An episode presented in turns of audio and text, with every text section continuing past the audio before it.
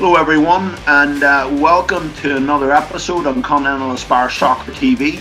Today, I have a really good guest, um, very intriguing guest, very unique guest, um, um, definitely outside of our norm. Um, and his name is Marcus Garborg Fjørtoft.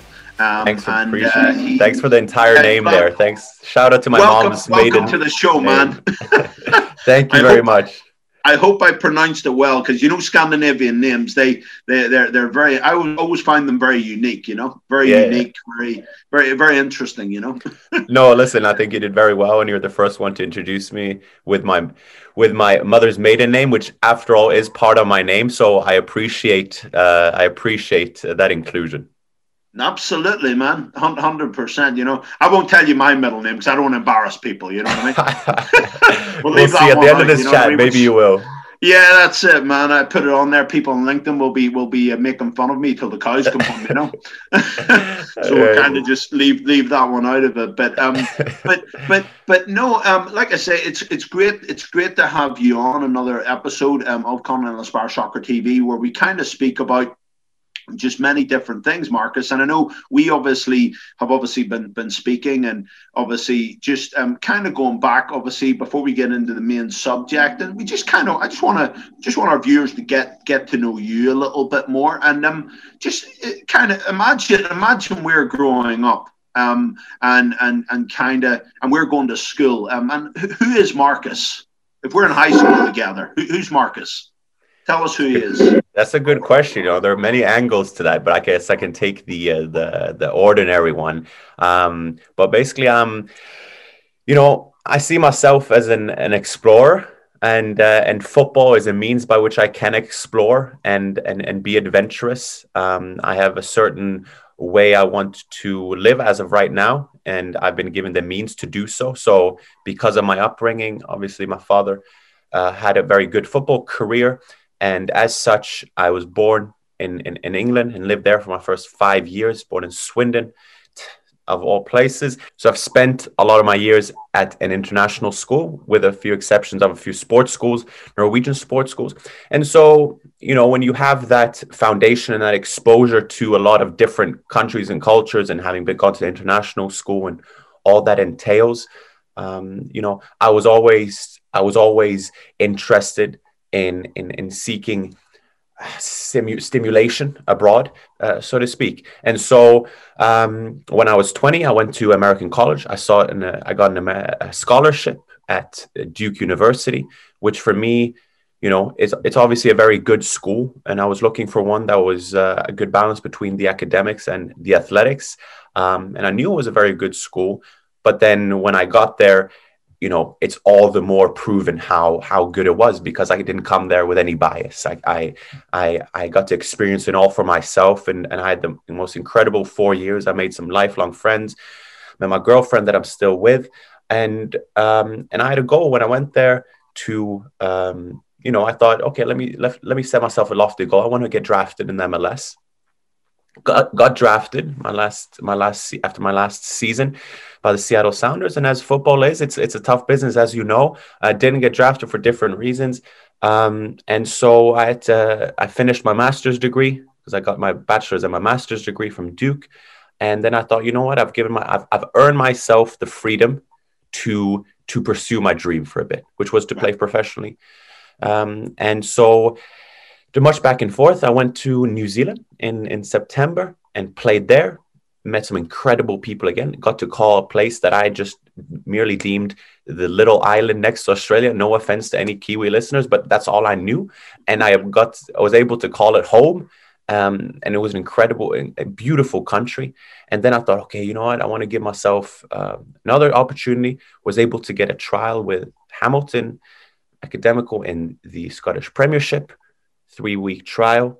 Got offered a contract, joined them the following season, played there um, for one season, came back, and then I eventually went to Greenock Morton, which is in the Scottish Championship, and you know that's part of my my journey. Um, and as I say, you know, being able to have those two degrees now, I think I have all the more freedom to pursue a football career, and I'm, I'm I know I'm aware of my privilege when it comes to that because you know, for footballers, it's tough. You have to make certain decisions when you're 16, 17. I, I, I deemed it necessary for me. I said I wanted an education, but I also want to pursue football. What better place to do that than America? And that gave me the foundation by which now I can, you know, explore and and and and and play football professionally. And let's see how long that lasts. But for now, I'm you know I'm very happy as to as to where I'm at at in my journey. Right, and so if we kind of go through that, so obviously your your so your parents they're they're both from they're both from Norway, um, mm-hmm. so that's kind of that's kind of where your family originally from, and so in in terms of looking at um kind of your upbringing, so obviously your dad he obviously was he a big influence? Was he is he a, was he a big role model to you growing up? Um, yeah, my dad my dad's my, my my dad's my you know my, my parents are my biggest role models. Um, my parents have given me everything, and um, and my dad obviously, uh, because of him, I got into got into football as you do when you have when you're a young young little boy and and and and you see your father as a professional footballer.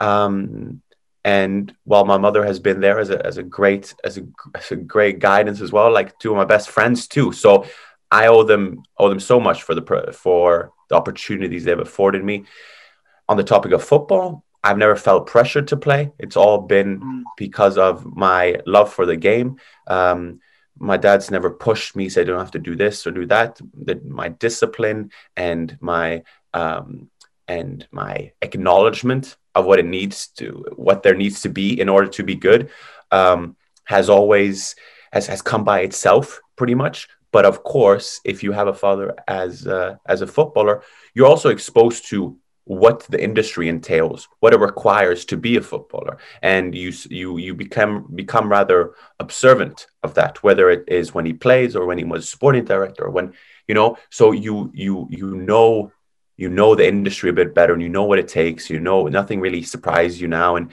and obviously he's now a great a great person for me to talk to because he's been through it all too. You know, whether whether you play uh, in the Premier League or Scottish Championship or whatever, footballers still have the s- same problems. It's just on a different scale. But it's all this, you know, manager selection. Uh, you're not playing. You are playing. I'm playing well. I'm playing poorly. Those are all the same. And to have him as a as a as a, a guidance and as a reference point obviously helps me uh, a lot.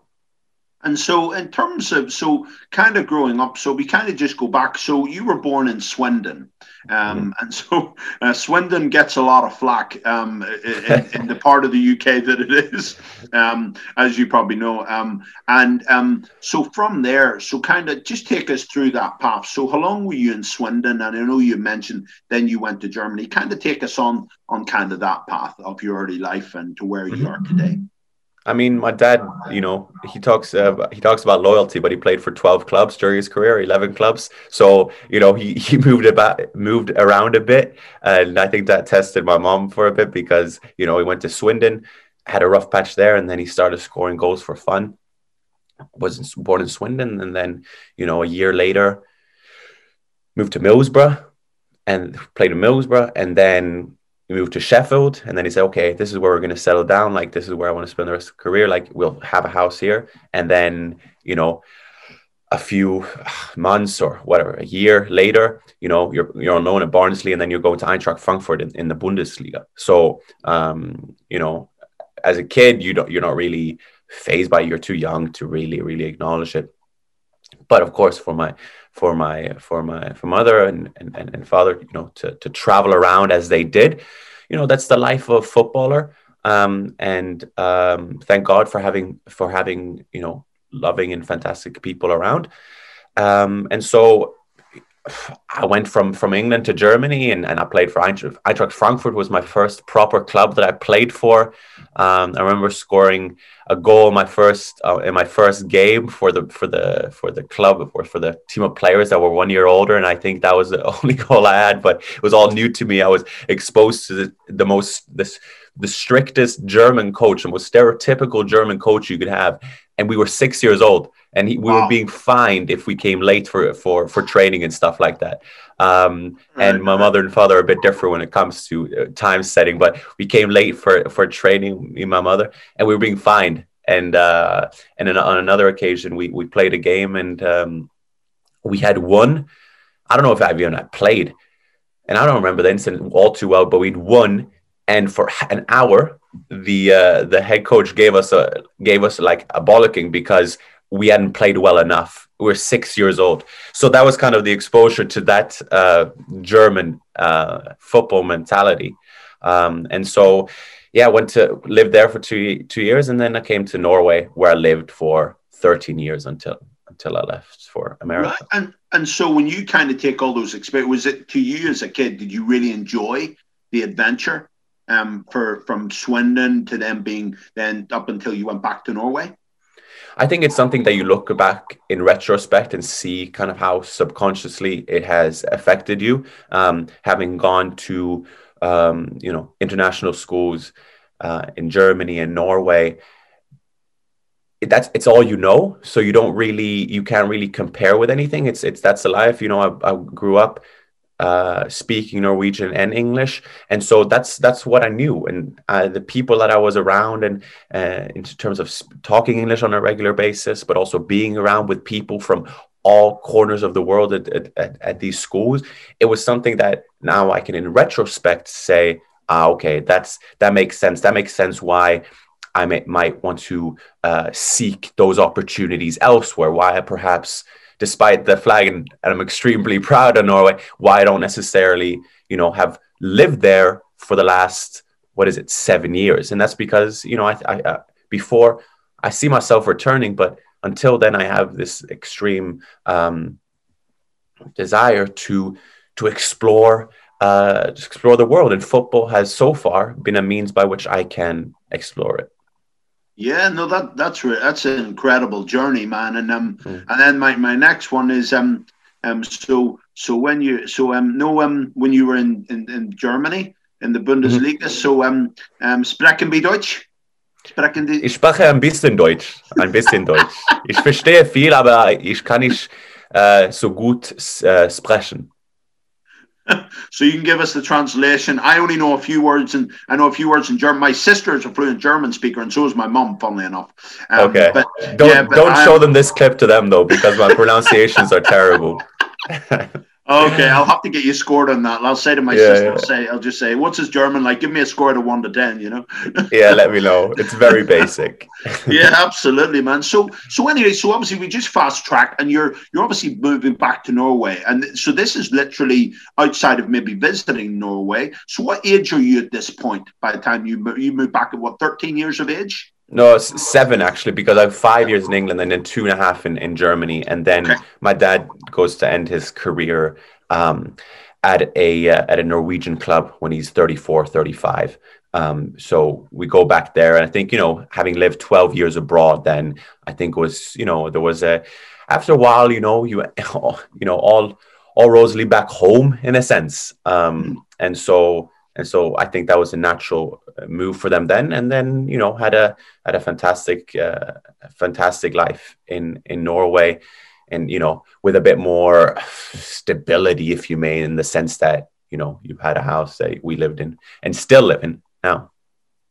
Okay, okay. So in terms, and what part of Norway is that? Which part of Norway is that? Right outside Oslo right outside Oslo. Right outside Oslo. That that's that's actually quite interesting because I actually I actually um I obviously have met quite a lot of Norwegian people over the years, even um, players and and things like that, but also people that are non-players. Um, and and I remember um from looking at countries outside the EU.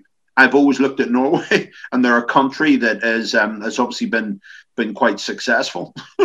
So they're kind of a country we're trying to emulate in the UK right now, I'm sure, because we're not mm-hmm. no longer in the EU. Um, so so kind of give us kind of your your journey being back in Norway, um, and then kind of to obviously the in terms of just the kind of the political landscape because I know we've kind of spoken a little bit about that um, mm-hmm. and in terms of and then up until going to the United States um, I think it'd be good because it's there's two good contrasts there I think Marcus um, yeah, ab- absolutely. I'll, and I can, we could, I could talk through that through that lens of comparison because um, I've been, you know, I've had a very privileged upbringing, and I've, like I've said, I've been in in these international schools, and and for me, I've it, it, it was uncomplicated in the sense that I was I, I I was friends with all from with people from all all over the world, right? And so for me, you know, issues of race and culture and and and, and as such, as much as much diversity as there was, it didn't really affect me because we were kids like we didn't think in those in those lanes. And so that was never an issue for me right. being part of these schools.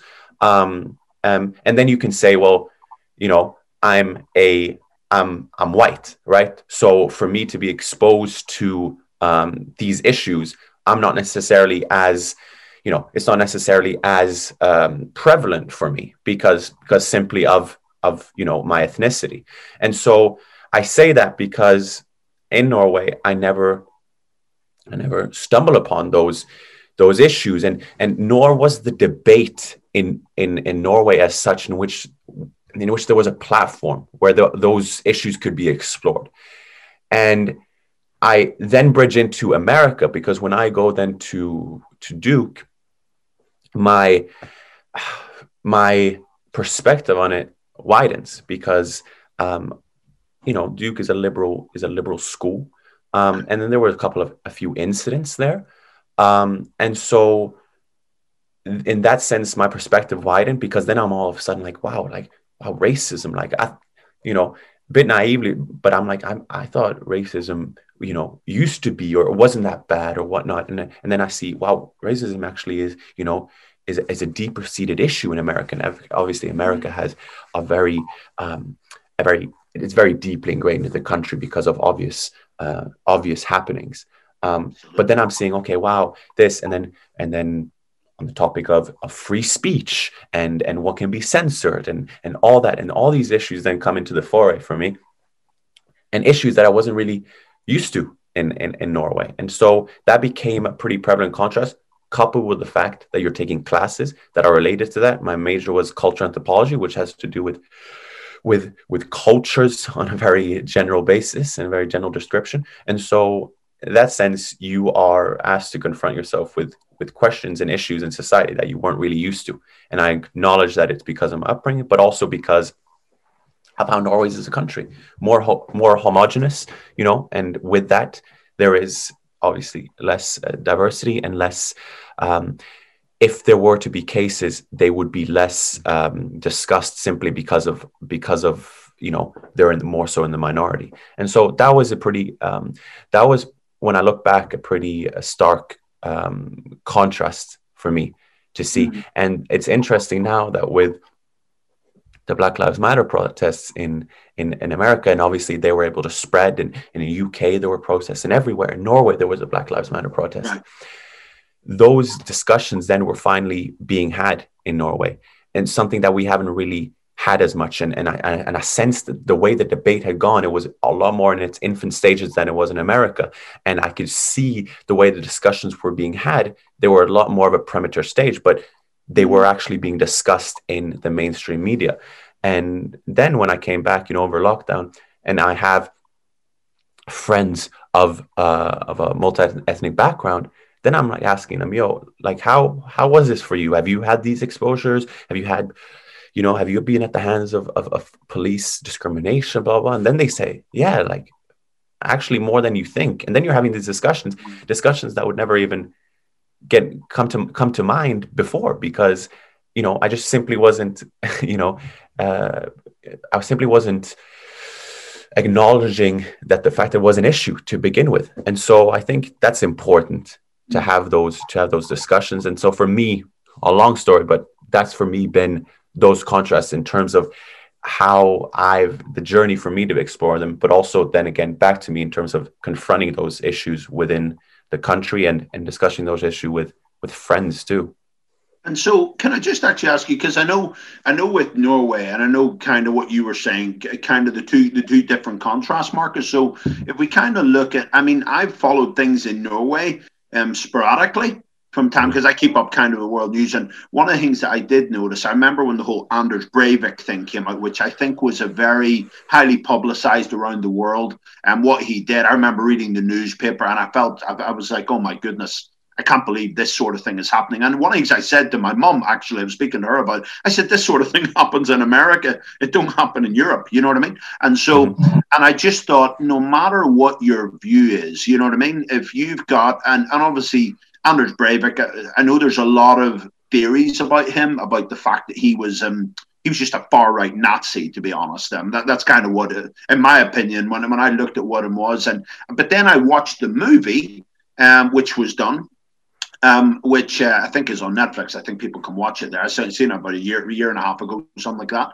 And I remember looking at it and and the way that he was trying to paint Norway in his narrative of that um, they've done all these things wrong and and I mean how accurate and and and do you think the reputation that he was trying to paint. Because one of the things I remember from the from in, in, in that movie, what I what I seen, because I know sometimes there's a lot of Hollywood nonsense put in movies, isn't there? So so literally, um, but at the same time, when I looked at him, I just thought, my goodness, this is a guy that that feels that feels like he's been let down by the system. He feels, you know what I mean, like the fact that you can be let down this. It doesn't mean you need to go murder people. You know what I mean? To, to accomplish. Right. You know I mean? There's other ways of going about it. You know what I mean? Than doing something as as psychotic as that. But um, what what do you think that done politically? Um, you know what I mean? In in Norway at that time, do you think? Yeah, I mean, I haven't seen the movie, so I don't. I I, I wouldn't know. Um, what narrative is being spun there but i can but i can you know we can assume um, you know, uh, it's it's a, it's a classic mentality of, of a right of a right extremist feeling let down by the system and targeting right. the people that um, that he feels are the most responsible in, a, in an act of absolute cowardice. Um, you know, it's interesting because a book just came out in Norway um, detailing the dynamics within the Social Democratic Party in Norway, who were in power then, and uh, the NATO leader Jens Stoltenberg was our prime minister at the time. And um, the issue, or the book, what the book confronts is the issue of how, how the, the, the remnants of the 22nd of July, because, you know, it was very important for Norway as a country to be to be in solidarity following it right. because uh, it, you know it was an attack at our democracy it was a de- attack at our at our rights and in order for in order for us to recover from that and heal together, we had to stick together. Right. And while at the same time, you know, it was an attack on the Social Democratic Party because he, the terrorist, felt he was attacking like, Norway, wasn't he? That's yeah, he was attacking, of course, attacking Norway, but he was, and he was, and then there's the issue.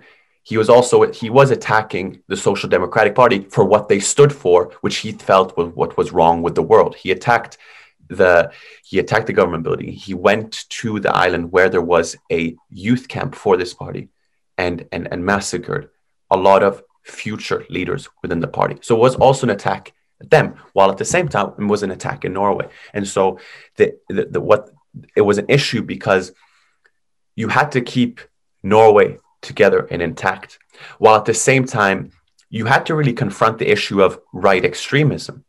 Mm. And and and what forces were in play to let this happen you know and so there was a bit of um, there was a bit debate within the com- uh, within the the parties excuse me whether you know how how do we attack these these forces in play? Because it was important for them to stand together. And, then you have the right uh, uh, leaning conservative party who are you know who are talking about you know we can't have endless immigration.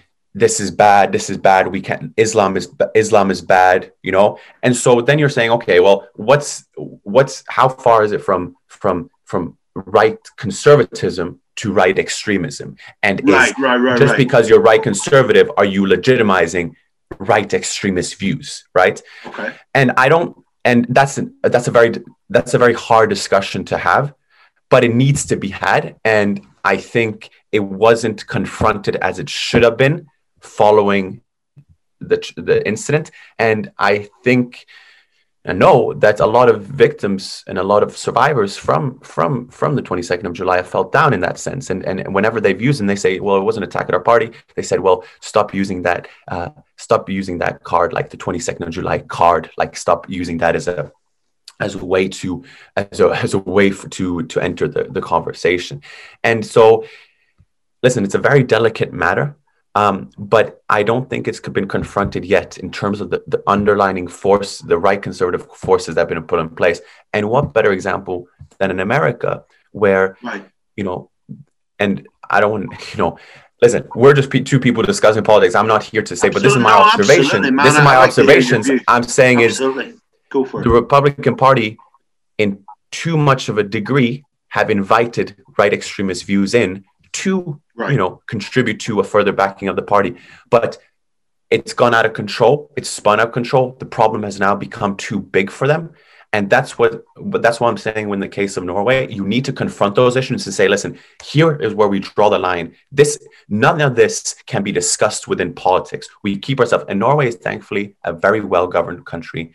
And Absolutely. It's it's you know it's it's it's it's one of the best countries to live in, but we need to be careful because these forces are coming more into play and they're more prevalent in our in Norwegian society than we like to think. And in America, where the acts of conspiracy theories with QAnon, with now the recent incident with um, with Marjorie Greene, who's one of the representatives who they're voting on whether should be thrown out of the committees because of because of what she said. She said 9-11 is a hoax, all this stuff, you know. Right, right. She's elected for a reason, right? And so you have to keep you have to be very cautious in terms of how you confront these right-leaning voices.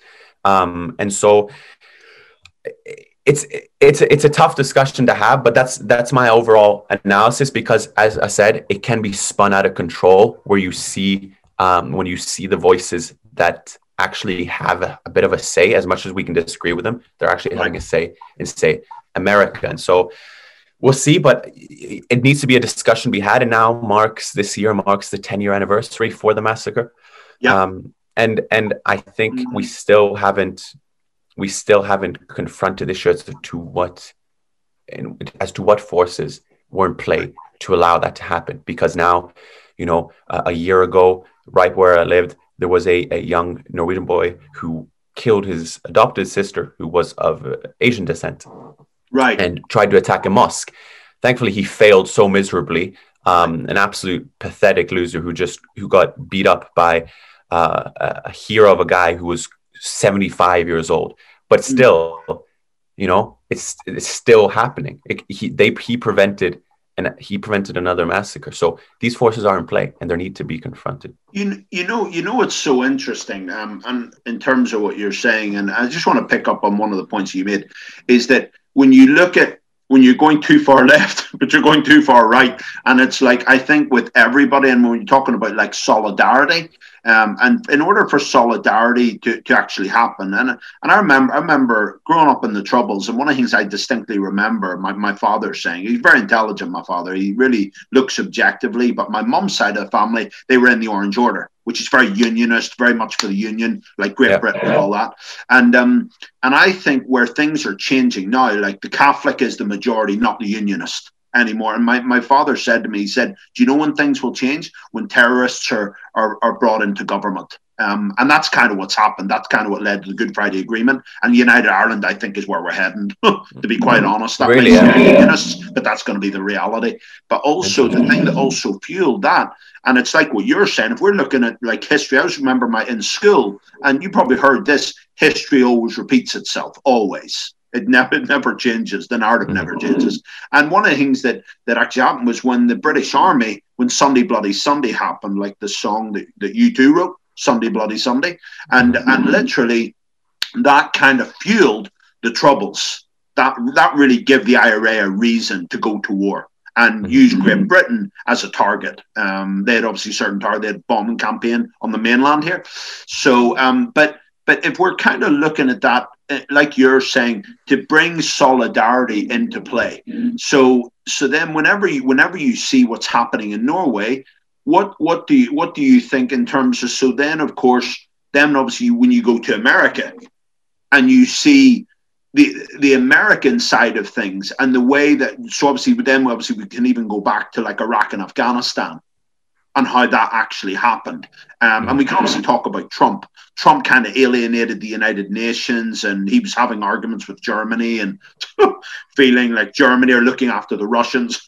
and you've got all of these things which the right which the right don't like, but then the left are are very much you know I mean they, they their position uh, depend on who you speak to is because um, there is people that are in the middle.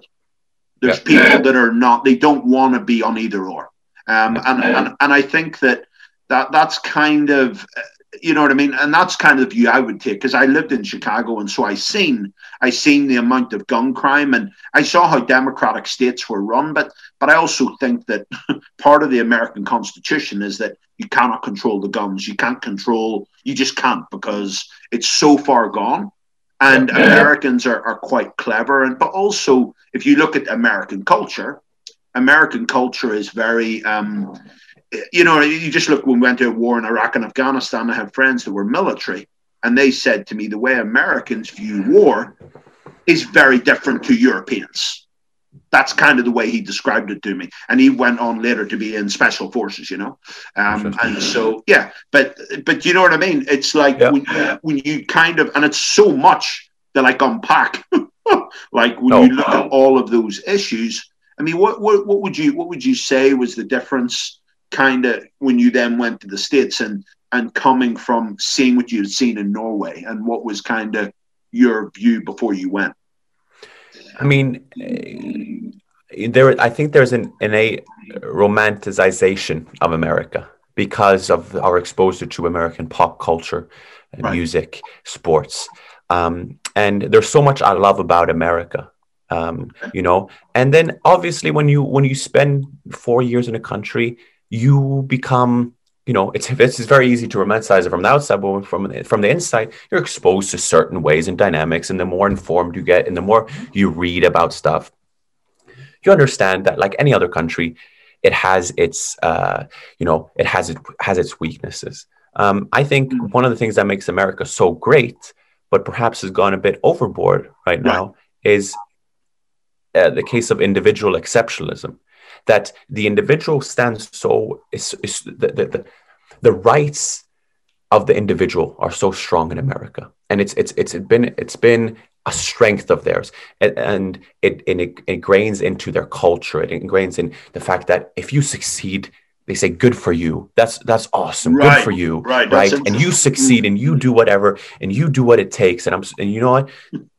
You know you're that, speaking like which is incredible, like an incredible support. like you know, yeah. I, I love that. Like when they say, you know, it's just a very, you know, it's a very freeing um, and very confident culture, and there's so much that can be learned from that from other countries. Right. Because it's saying in Norway, it's a bit more, oh, sorry, I'm here. Like I don't want to, like you know, I don't want to impose or or whatnot. Right. So incredible, right. and that extends into um, into political rights too. Right. So when we are top on the topic of what you can be said and and and and you know I don't know extremism, both to the right and left, because right extremism is very hard, is very easy to define in a sense. Left extremism, on the other hand, is harder to define because we don't we don't really know what that is yet. Right. In the sense that in terms Absolutely. of political views or, or, actions, but there are. Um, and so when those when that exceptional individual exceptionalism comes into place, you know, I can say whatever I want. I can mean whatever I want. Truth is only relative, right? And that's when we're having a problem because you're saying, well, that's what I stand for. That my opinion, my opinion matters as much as the truth because who have I am as an individual, you know, and the, and the individual stands so strong. And I think that's it's it's like I said, I think it's gone a bit overboard. It needs there needs to be certain measures in place where you say, no, but this is this is this is the truth. Your opinion does not hold as much as the truth right now, right? and or the fact that you know i saw a cartoon it was a, a, this conspiracy theories and said honey look at this look at this information i found that that none of the doctors and experts of the world know about right and so it's we need i feel that there needs to be a narrowing down of of of of, of certain a narrowing down of of of truth because that's that's the big the big post truth error. And listen like I said in that article as well, that's existed since the hippie era when there was the counterculture and saying like, you know, peace, like peace and peace and love and all that, and where they and and and the and the acts of truth were being challenged even into the academia. And so and now it's it's it's taken its journey from the left and then gone over to the right. And and and listen, I'm not laying blame at at all on the right. There are issues. I I like to say I'm I'm more you know I'm more left leaning, but I but I'd say more so even so more so middle because I see or at least I have the sense to see that listen, I know it's not all the right's fault and I know that there are lackings in the left. And so Absolutely. that's where I stand. And I think I think that's a good place to actually be, man, because I I think that when you start to become biased, I think do you not believe that kind of like because obviously you've been in Norway, so you've been in a country where there's been political upheaval there, and where the democracy has been attacked, um, and and and to see that is really really scary. And I don't think anybody wants to see what happened at the Capitol. You can't have that. Uh, I'm, I'm a firm believer in that. Even if, and I, it's funny, I even spoke to some Donald Trump supporters on a forum, and I said, you can never condone that. I said, we had the troubles in order, but our government was never attacked, not once. Do you know what I mean? Because you can't do that. That that is just not acceptable in any walk of life. You can never condone that. Never. Mm-hmm. Um, I understand terrorists when they're doing the thing, you're trying to get them to the table to agree, and you know to knock it in the head. You know what I mean? But there's there's also with the EU and the, the you know EU kind of EU politics and what have you. Um, and and so, but do you think like obviously when you look in when you look in America and you think about going there and you kind of i know you kind of experienced it in the article and obviously we look at it from like a footballing perspective so we would come back into the, the football aspect and that, that social kind of element um, and we talk about because obviously you've been to a lot of schools marcus so it would have opened up your mind um, mm-hmm. what do you what do you believe what do you believe breeds breeds kind of hatred in in people in terms so whenever you look at black lives matter so you've been in america and you look at that what do you what do you believe where do you believe the racism is coming from? What do you what do you believe outside of the social media platforms where do you believe it's coming from? Because i think that's one of the things that nobody really knows. Nobody actually knows where it comes from. I mean they're obviously and there are obviously people a lot better qualified to talk about it me. And i've had a couple of people on the podcast who've been able to uh, to explain that to me in a lot better of a perspective and from an own point of, of experience um, than I have. And so I could only, you know, say what what I know and from my, from my experience with them. But the issue is so deeply ingrained, and there's so many, you know, from from from, from slavery and, and and the implications of that, and and and and how there were only just mere moderations to the slavery intact with right. you know with uh with jim crow being being one of them and segregation right. and so over time that accumulates into a very um that racism accumulates into discrimination and to people starting at different points in life. It's it's like the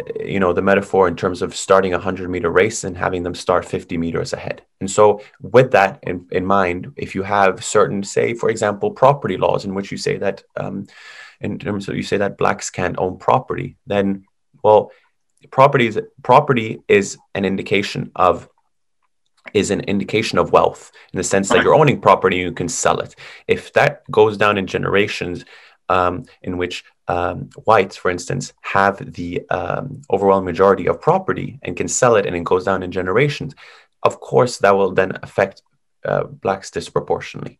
And that's just one of the one of the examples. And I and, and I I know that there's so many other ways to put it, and I and I don't want to say much more because of the risk of of sounding of you know of sounding like uh, ignorant in a sense or, or, or or overlooking other important issues but that's just one of them. And so it's so deeply ingrained in america and it's almost a bit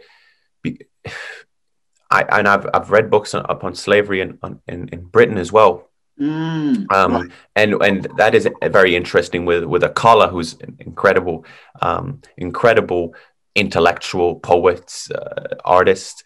Um, but obviously with slavery in America, it's it's it's it's just so it's so deeply ingrained and and and, and it's a it's a matter in which the country still still grappling with. So absolutely, you know that's that's that's always the issue. And then on just a further commentary on on the political landscape, I think it's important as much as we disagree, it's important to understand. Okay, yeah, Trump is a is a as an asshole. He's blah blah blah. But why are they voting for Trump? You know why? We can't. Okay, we say okay, sure, say it's wrong, but why? You know, and that's what needs to be analyzed. And I think that sometimes that uh, that that is taken out of the political discussion. Okay, people feel disenfranchised. People feel neglected. Okay, oh well, they don't have a right to. Okay, fair enough. But let's say why do they feel like that? You know, and the storming of the Capitol should never ever happen. But why are they feeling like that? And I think that's right. important to just at least have in mind rather than saying, oh, they're so wrong, they're so wrong. Because fact of the matter is, almost half of the population voted for him still, and seven million yeah, more that, people. Yeah, right, time. exactly. So that tells you America is divided right there, regardless of what the result or outcome was. Absolutely.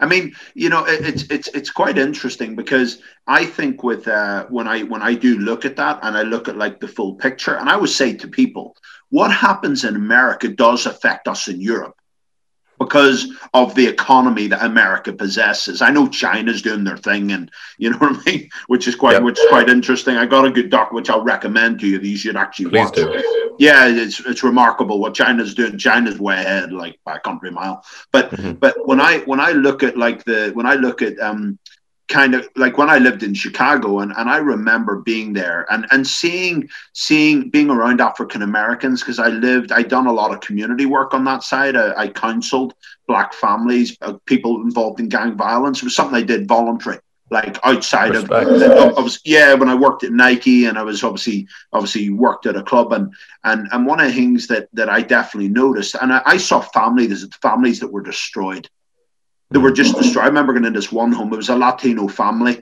and um, the mum had six sons, and, and four of them were murdered.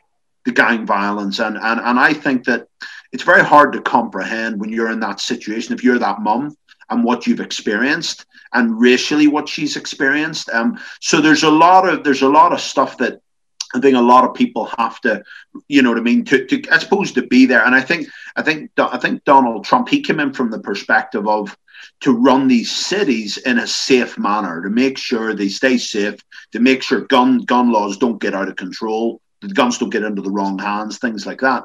But I, I would agree with you. I, I definitely think America has, but I also think it's the cultural side of it from being mm-hmm. being in that environment. Um, but also, if you look at like the wealth gaps, like what you were talking about, I don't think that's helping either. A lot of these tax havens that are happening, I think there has to be a, a kind of, because um, you think about the middle class, even 20, 30 years ago, was in a very different space. So I think from that perspective, and kind of coming working for an organization like Nike, Nike are, are people said to me they're Nike or left wing. They're not. They're very much in the center um, in a lot of ways. Um, the way Phil Knightley has kind of went about doing doing it, and the way Nike's run, um, mm-hmm. I definitely can tell you from being in that organization in a marketing capacity, I can definitely tell you that where they're going, but also they do have alliances in, in China as well, um, which a lot of people have to be have to be aware of.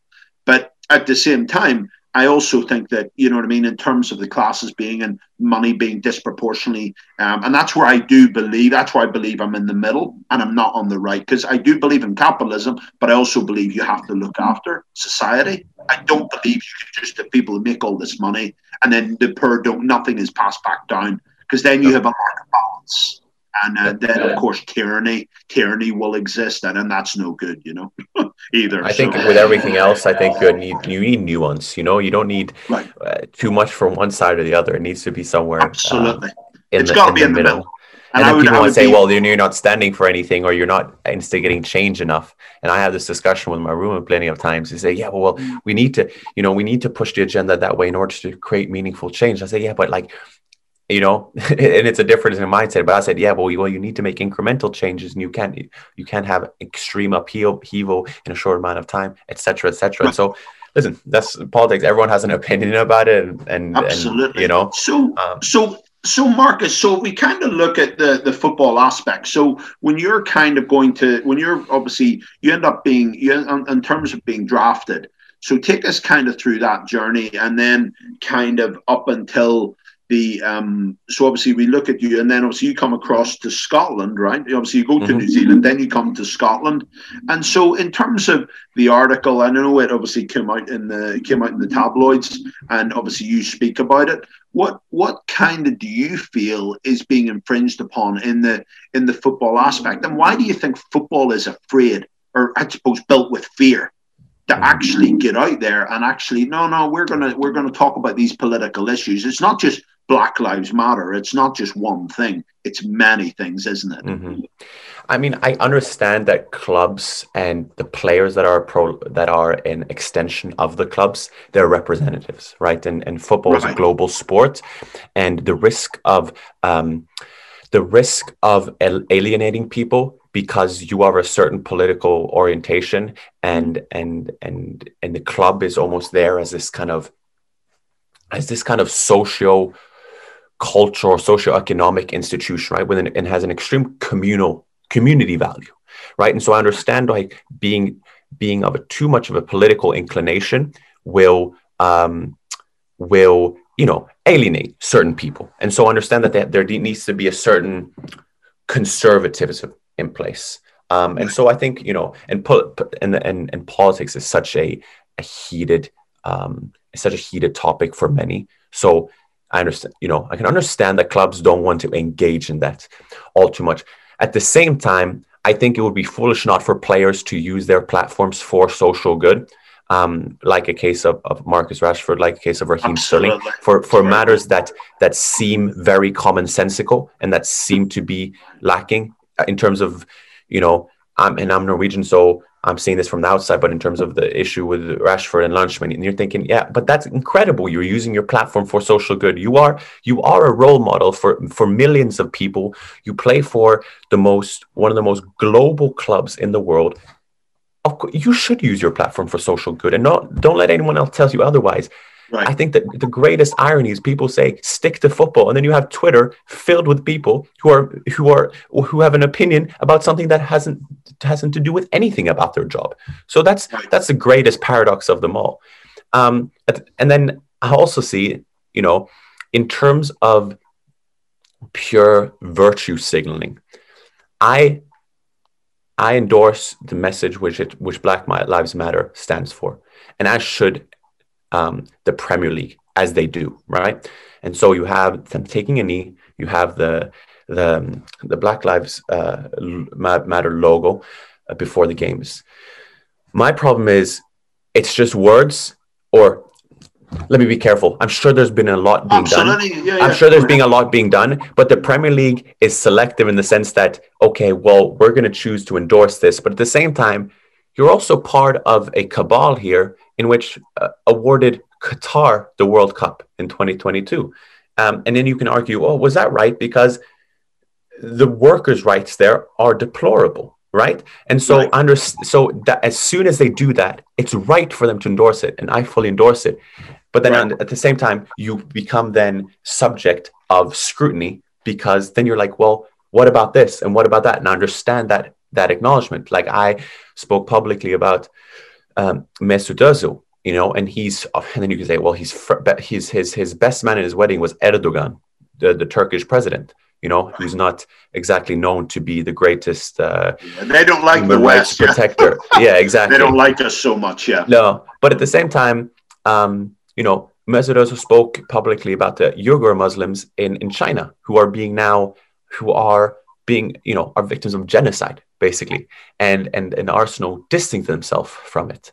So then i'm then i'm just curious as to the process of selection here because that to me seems like a very commonsensical thing. But then you say well the commercial interest in china that's a big factor right? And so these institutions that endorse it then become kind of they become a victim of their own um, their own i don't know uh, moral stance right? Because right. i think that's an important issue but I know that people have very highly vested interests in China, you know, commercially speaking. So uh, listen, that's it, it's so it's so convoluted um and and troublesome and so I'm off so it needs to be done right and so I understand why then clubs and players might hold back a bit because it is such a it's it is such an intensely heated uh, topic in which people will attack you no matter what you do too.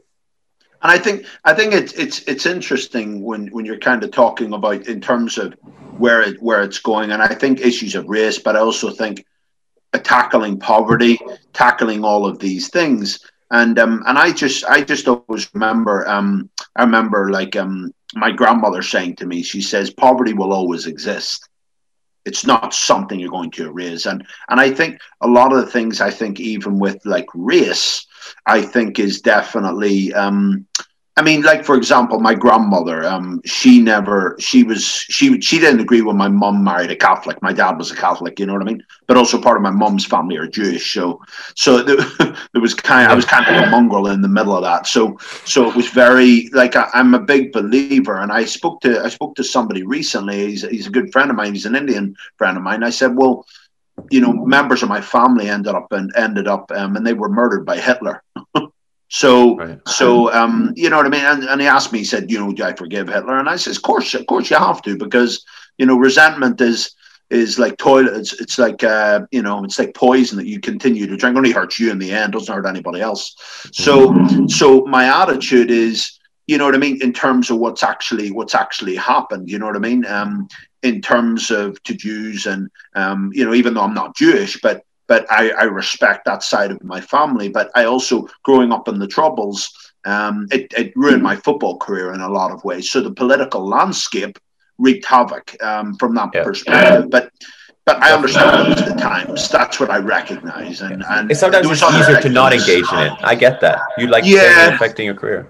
Yeah, there was other victims. I mean, I had a friend. I had a friend. He walked in. He was killed in the Shankill bombing in 1991. Um, he got blown to bits um, when he walked in that shop. So, um, but I recognize it was the times. And I think that when people look at the political landscape, and I think when, but I think as well with Black Lives Matter and even these other far right wing people, they need to make sure they look at other and they be objective. Um, I think that's what I would say is be objective mm-hmm. at all times because you, you, know there's other things and I think throughout history you know you look at the Romans you look at all of those things but in football if you say this to football clubs they, they don't they don't like it you know what I mean um, no. there's a there's a certain disdain and contempt that they'll they'll they'll utilize you know what I mean um, against you if they think you're too political or things yeah. like that so yeah it's, it's easier not to you know it's easier not to yeah, and, I, and, that's where the fear is. So, so see for you, um, Marcus. Let's kind of look at your perspective. So you kind of come out,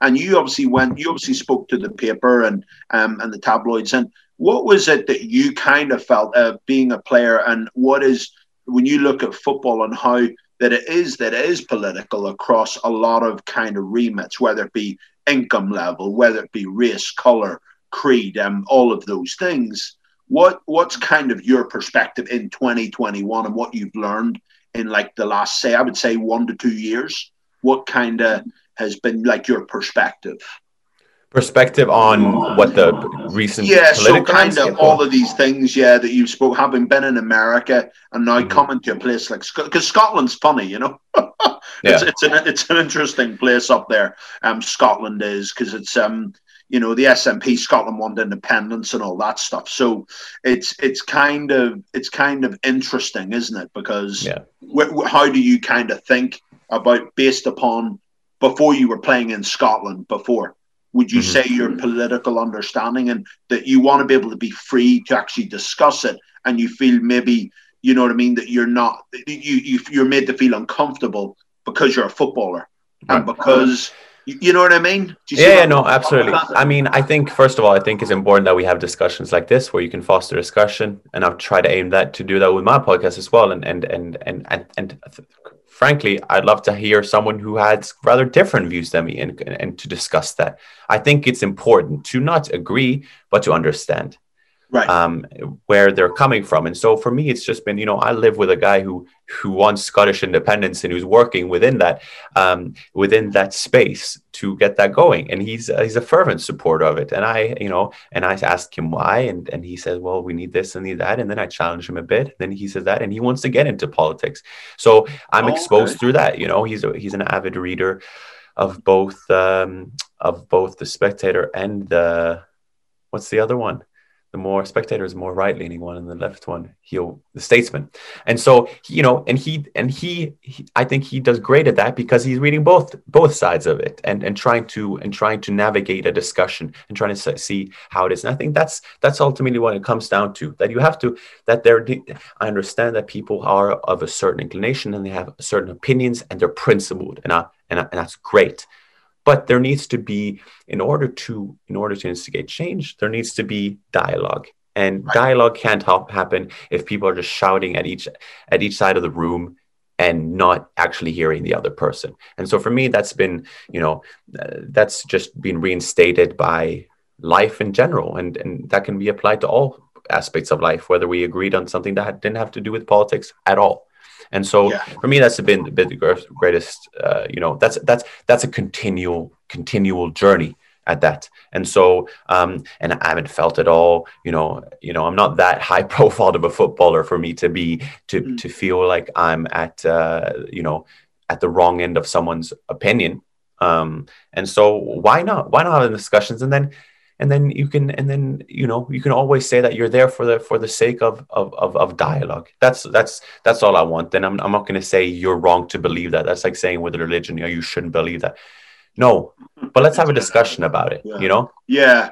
Absolutely and so in terms of like um in terms of because i know like in, in terms of um kind of when you're kind of looking at like the the full picture and i think like the i think like the political arena um especially w- w- for footballers, can be sometimes can be a difficult thing, and it can be a mm-hmm. difficult thing from the perspective of. Um, uh, I suppose, and like you're saying, that the brands are, or the club is, you know, there's certain things they're willing to do, but then there's other things, and they're kind of damned if they do, damned if they don't, um, kind yeah. of thing. So um, when when you kind of look at it, um, when you kind of when that article went out, what was kind of the club's position? What what, what would you say their position was? Um, um, and things like that. You that you felt like you you definitely could express free speech. Um, yeah, yeah, yeah. From that perspective, okay. Yeah. And I, like I said, I'm I'm I'm the not even a pawn in the whole game. Like I'm, right. you know,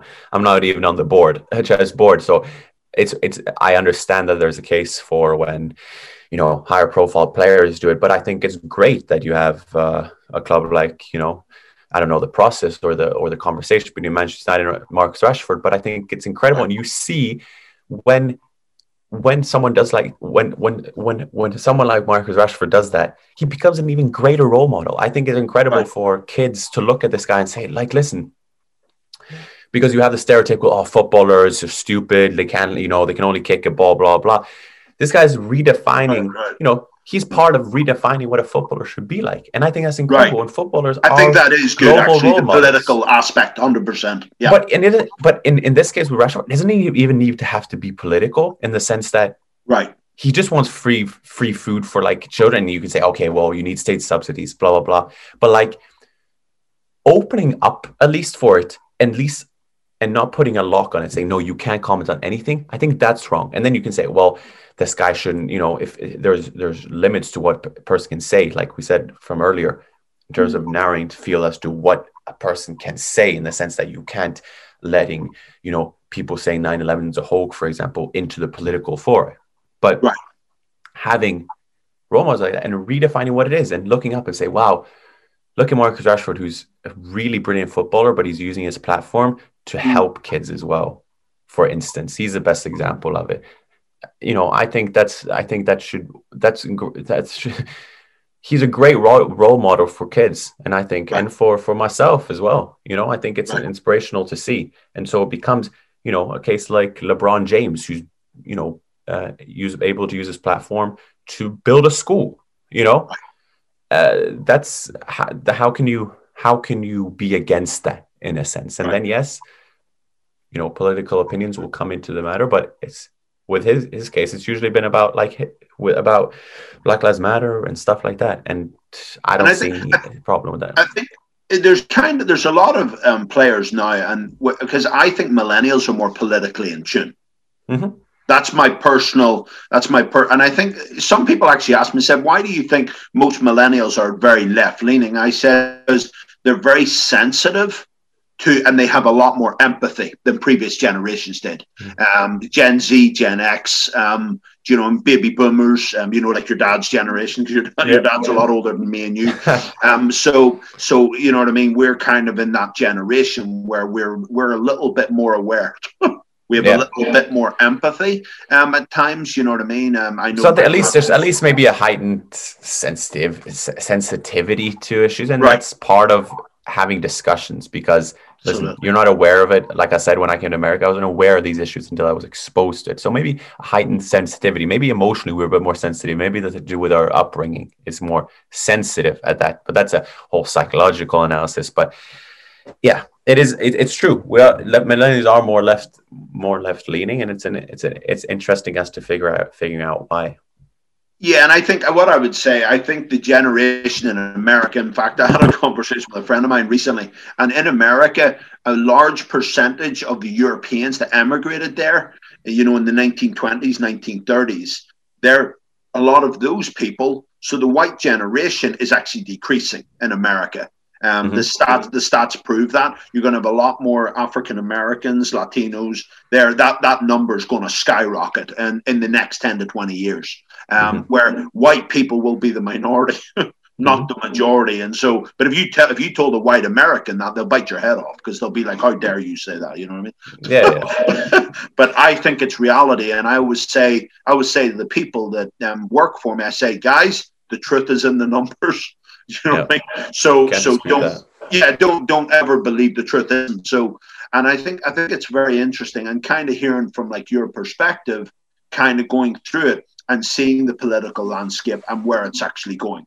Um, mm-hmm. You know what I mean? Especially in football and the fact that players can be role models. But I believe even a player like looking at Akinfenwa, he's in League Two, and I think he's just made that next step up with Wycombe to the Championship he's trying to, and he uses his platform just like Marcus Rashford. Yeah. Um, you know what I mean? And I think he's he's trying to impact change, and I think he's a really nice guy. I think he's a great role model. Um, yeah. I think we're looking at role models, and I think that it would definitely be good. And so, so if you're looking at um, if you're looking at things and using kind um, kind of your platform, um, so kind of BroPod what so kind of we'll just talk about that it's obviously the podcast that you run um, with one of your friends from from from college in the states give us the motivation for that marcus what, what's kind of the, the reason behind that except for be having a large chunk of your day to fill and, and, and pretending to be somewhat uh, productive and justifying your duke degree in a sense um, it's, it's a way for us to fill our curiosity.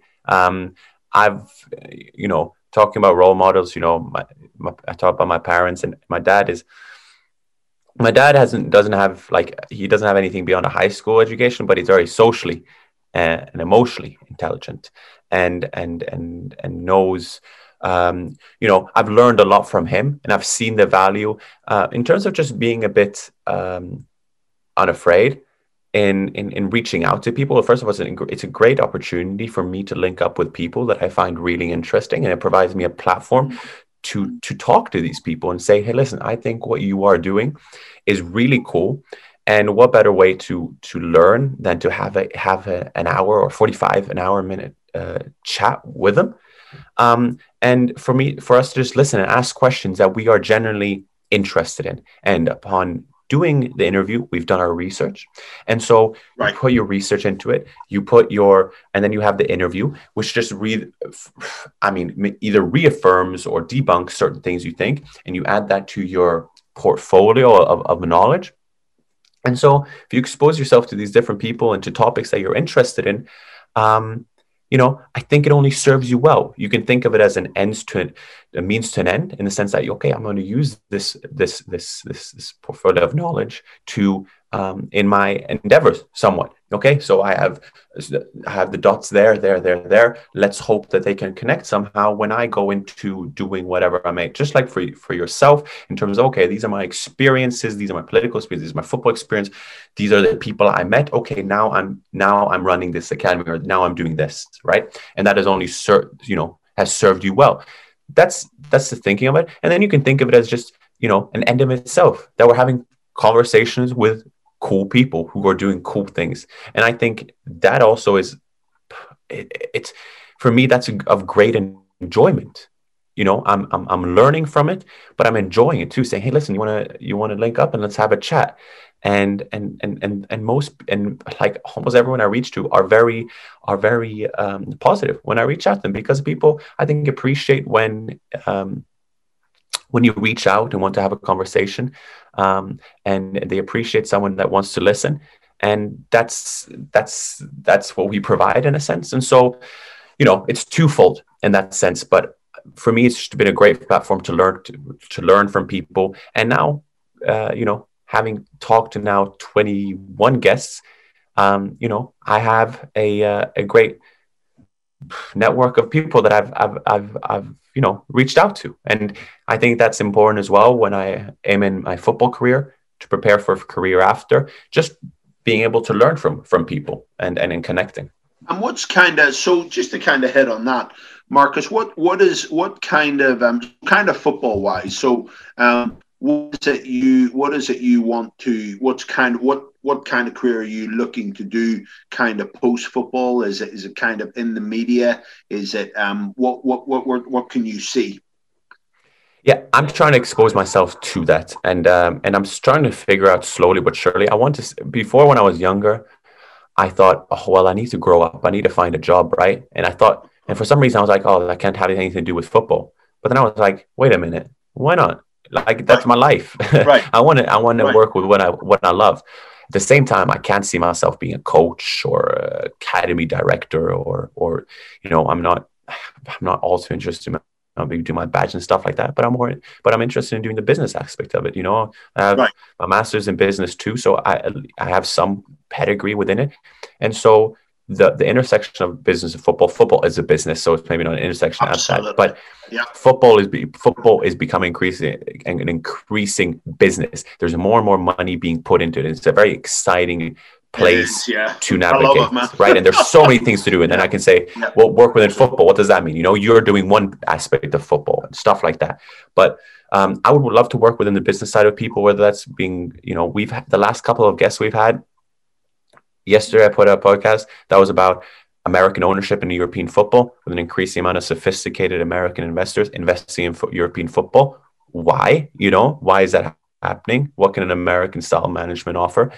That's very interesting to take part in that because there's no doubt an American style of management brings something Europeans can, and vice versa. Before that, we had a we had Christian Ari who built the Bayern brand in America. That's very interesting. And he was mentioning, he said that they had to take a cultural anthropological standpoint in uh, in trying to um, build up a fan base.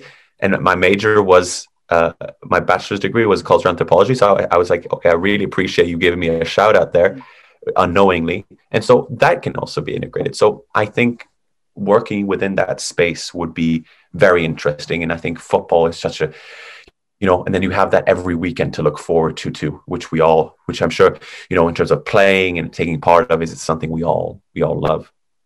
And so, in terms of like the the playing aspect and, and kind of increasing those guests, um, so I mean, it, it's it's quite interesting. I, I think I saw that actually up on LinkedIn, um, and um, uh, Jordan Gardner, I think his name is, and um, yeah. and and I remember, um, I mean, I did disagree with him on certain things, um, that he was kind of speaking about, but it was more more because um, because I think there's other sides to the game. Um, that I think maybe Americans are, are really lacking. And I know kind of, of the scenes. And I was saying to him, you know, it's not nothing's ever black and white. Um, it, it just isn't. Um, and I think what the Glazers have done with Manchester United and people I've spoken to behind the scenes and the things they've told me tell me that you, you know what I mean? And the way they've appointed leaders, I think, has been very poorly done. I think Ed Woodward's out of his depth because I've spoken yep. to um, one of the lawyers that I know that he was part of the takeover, he told me where it's going pear shaped and why it's going to continue to go to go in a bad direction. And so when I speak to United supporters, I can speak objectively.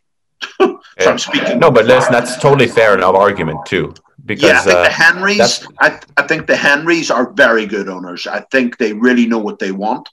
Um, I think you know what I mean. I like I like the value proposition they've got. I think they understand the market, but you know what I mean. I think I think they're, and that's why I said to Jordan, I said they're the people that I think are really setting the tone. because they understand that they're they're very much there. They're very much involved. Um, I don't know. I just like their style of leadership, and also I've said to him, I said, "Listen, my grandfather was a majority shareholder, Glasgow Celtic, so for for over twenty five years. Oh, so wow. I'm speaking from experience, and also Dundalk, one of the clubs he's involved with. Um, I also one of my my accountants, my accountant's father was the ex chairman there. So I know Dundalk mm. very, very well. Um, so I, and I just said to him, you know, I've said to him, you know, Dundalk were more successful before Peak Six got there because they got to the Champions League, uh, they got to the preliminary Europa League again, and they lost the Legia Warsaw. So and also at the time, my one of my friends, he was the technical director there. at the mm. time Legia Warsaw. So, and he said to me how impressed he was, and um, and he actually said to me, he actually sent me a message saying, Nick, I don't think they needed investors. You know what I mean? He said right. because they were making good money, but maybe they needed it more from the commercial, which I can understand. I understand that's a big part of football, and but I think that you know because I like to, you know, if I don't agree with something, I'm not just going to be a yes man. As should be, as should be. Yeah, I think, but I think uh, he's good. You know some of the things he talks about. But then I said to him, you know, tax and when you sell a player, there is tax on that. You know what I mean? It's not like you make this money and it's all yours and it goes into the bank. You know? no, no, no, no. There's so many things to explore from it, and and yeah. listen, I totally agree. And I think I did ask him, I said, should we be skeptical because you know right. you'll see an increasing amount of investor money being uh, ch- challenging FIFA and UEFA, and the matter is how long could they withstand that? How long could they withstand right. that pressure? And it is a it is a problem you know increased amount of fans feeling like they're being alienated um, and commercial revenues taking a uh, taking a priority. Um, and so you know uh, that is an issue. And will club i say will you have a european super league? How, what will happen? And of course right. there are North North American sports are very uh, it's a culture for you know bringing ex- an immense uh, entertainment value. I remember going to a baseball game in Kansas, mm. and every it was it wasn't really about the baseball game. You know, it was about the experience. Right. It was everything that came around it. While football is uh, with football in Europe is a lot more. You know, it's about the game and nothing else. And so. Um, it's a different um, it's a different cultural approach towards the game as well and i think for like listen you can't have an, an, an entire americanization of european football either i don't i don't i don't Absolutely. think that's a good I, idea for one I bit but certain best practices can be brought in yeah. place I, I think certain best practices can be put in place yeah, yeah, no, I, I, I totally agree with you, man. One of the things that I said to Jordan, I said, Jordan, I said, the Glazers were at the Super Bowl win for the Tampa Bay Buccaneers when they beat the Chiefs there on Sunday. And I said, I said, um, I said that, but they don't take they don't take an interest. So when United supporters see that, that's going to really make them upset because they're going to feel like you know what I mean. This guy's over here, but then they're but they have no interest, and so that I think has to be addressed, and they need to come out because uh, I think if they approach United supporters and had a very different view, but I think that, but I do believe Americans, um, and that's one of the things I learned from my friends, and he was telling me when Americans go to war they view war as money. They don't. They view I'm going to go in and win. And okay, I understand wars are, are a battleground, but but war. I would say to people, wars are like divorces. Nobody ends up winning. No one. Do you know what I mean? Somebody always ends up, and, I mean, I remember um, I was there's a guy he did he did this speech in Iraq, uh, Colonel Tim Collins, and he said we're going into Iraq to liberate, not to conquer. Um, but I felt the Americans had a very different perspective on that. I believe the reasons why we went to war. Um, I think I think the British. I think we had a more kind of you know objective view, and we wanted the people. We didn't want people to die and things like that. But that's kind of not how wars happen. People always die. That's kind of the reality. Yeah. And but I think Americans, when they come into war or business, it seems like it's more. It's more. You know what I mean? It's more about the winning aspect. There's a winning mentality, but I don't think you can place winning in other areas where you're dealing with human beings and you're dealing with people. Um, no. And I think maybe when they're coming into Europe, I think they have to be they have to be careful because it's not just about the money. And I think that's what concerns fans.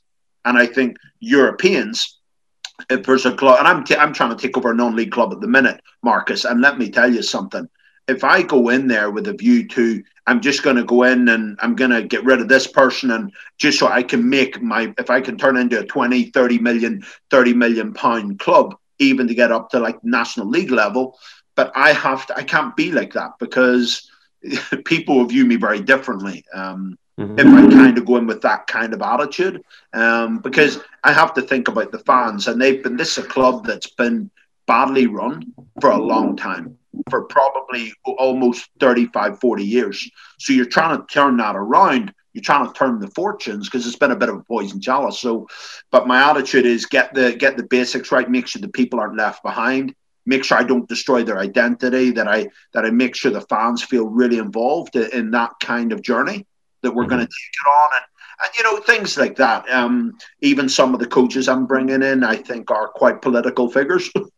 so I think right. talking about football, it's it's um it's a big it's a big understanding. I think yeah. that people, I think Americans need to have, and um, what have you. But I, I understand why they want to do it because to them it's a business opportunity.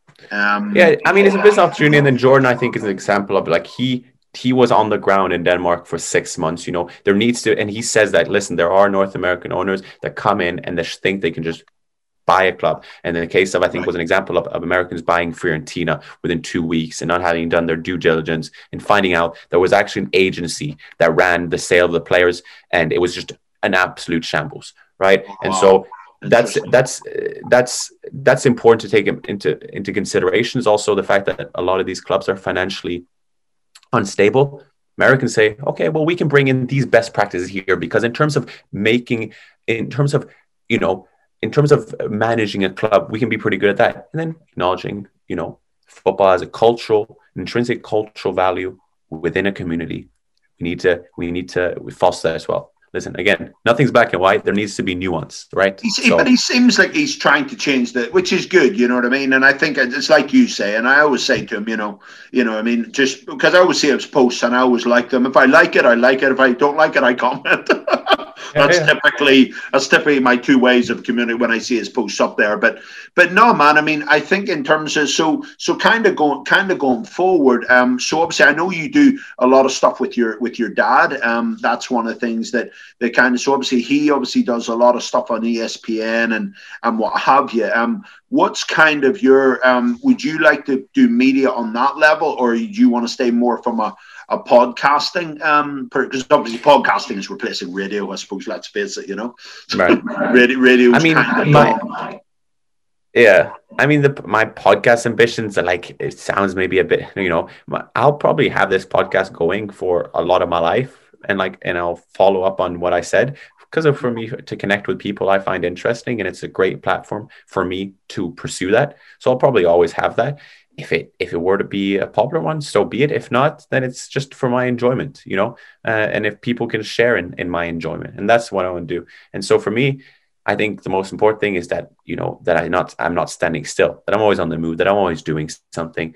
That I'm always you know ultimately if you want to get something done, you have to do it yourself. And I'm still trying to figure out what I want to do. I'm still, you know, I'm playing football, but I'm also trying to, you know, I'm doing this and, and seeing how where this can lead to. And then uh, ultimately, you'll have to confront that more so when you stop playing. And so um, we'll see. But, you know, something my dad does, I think is, is, is really cool. And I stand to learn a lot from it. It can inspire me. Um, and then we'll see what, what, what follows. But staying within the game, I think I love football, as do you. You you know you you stayed in it for a reason, and and that's what I hope would do do at some point too. And we'll see when that is when when I eventually retire, which I don't know yet really. Yeah, and what um so in terms of how do you feel it's going from so in terms of your neck your next steps, so you're really enjoying Greenock Morton, you're really enjoying that training with that club and being with that club as a player. Yeah, I mean it was uh you know it was a great a great club to come to. Uh, sadly, the the manager resigned in December. Who had a really good relationship with, uh, but a great but a great team um, and a great group of people. And I think you know it's not you shouldn't take it for granted being in a football environment and and, and connecting with people because it is people people have livelihoods to look out for. But I'm fortunate enough to be in a very good uh, change room. Um, three months left of the season, and so we'll see. Like if, you know, the pandemic has almost accelerated. You know, has accelerated um, the turnover rate in football as well. You know, people aren't signing very long term contracts, at least at the level that I'm at. So um, it'll be exciting to see the summer to come and, and see what what really happens. And I've because my priority right now is just to play three months, and I've always it's always benefited me looking short term and saying, okay, this is what I'm going to do now. I'm going to play this season. I'm going to do well here, and then we'll see what follows. And then the SPL. So you would you like to after the season? Would you like to be up up around um, obviously the SPL? Um, maybe going going back there if, your contract ends here, and then kind of move, moving, getting up there? Because I know the SPL is a good breeding ground. I know quite a few players um, mm-hmm. that kind of were in the championship in Scotland, so it is a good, it's a good, uh, it's a good platform, you know, for players who want to, who want to, who want to kick on. Yeah, you know? absolutely. Listen, I think any player, yeah, any player has an ambition to always progress, of course, um, and and that's for me been always the the biggest motivation is to is to constantly improve. And when I look back and I'm retired, I look back and I say, this is how far you got, this is how far much you got out of your abilities. And so for any player, it would be unnatural to say you don't want to progress. But where that is, uh, impossible for me to say right now. So you really, really enjoy. So you're enjoying as long as you're enjoying the football, man. That that's what's part of it. And and yeah, um, yeah. like I say, and you feel at the end of the day, you feel like I suppose not having regrets. I think that's the most important thing, isn't it, Marcus? Really, and absolutely. And, you, and, as long as you can say you've used your the best of your ability, although I didn't get too far it ended at twenty, so so I, will I'll always have regret.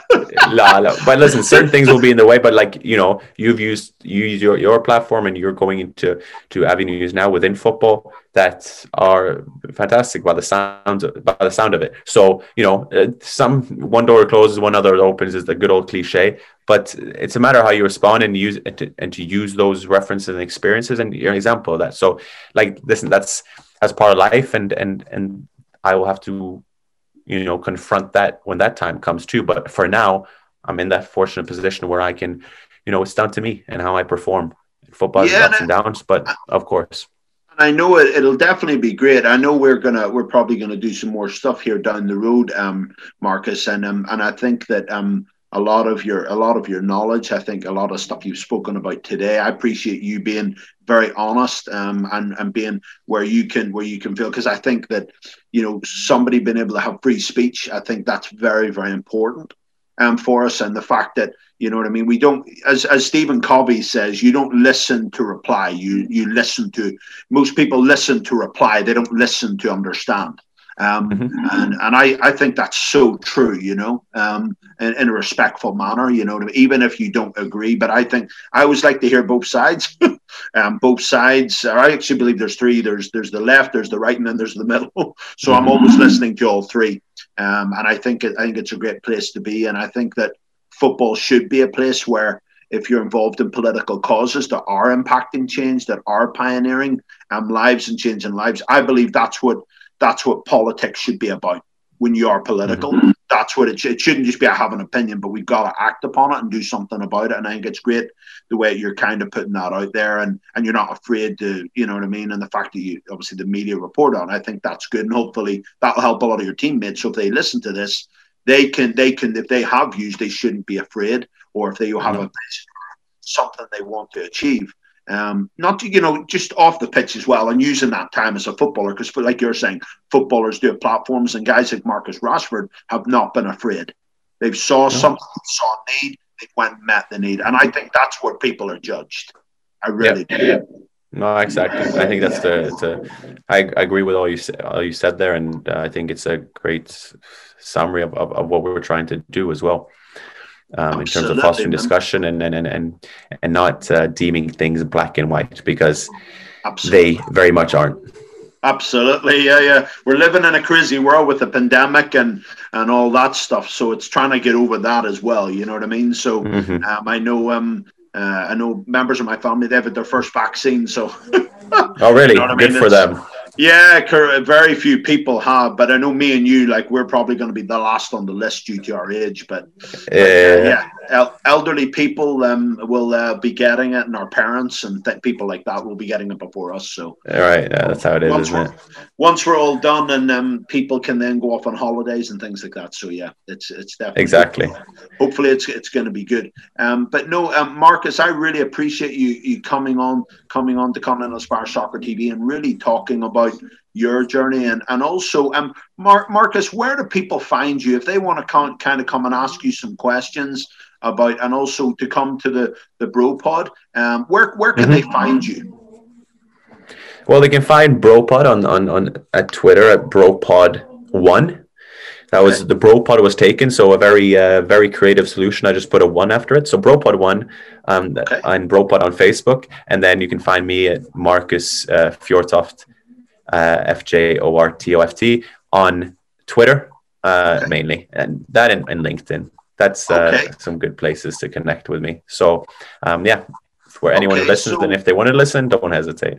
No, absolutely, man. Because I'm sure you've had some great conversations. So what I'd say is I'll get them to to so you'll be able to send us through all of that, and then we'll pretty much mm-hmm. add it. Um, and like I say, everyone, we appreciate you coming to listen an episode and anything for coming on Aspire Soccer TV content wise. You can actually you can actually go go down. Obviously, go to Notification Squad on YouTube, Instagram, and Facebook. You should be able to find us. And, and like I say, we'll look forward to seeing you on another episode. Um, we'll come on Aspire Soccer TV.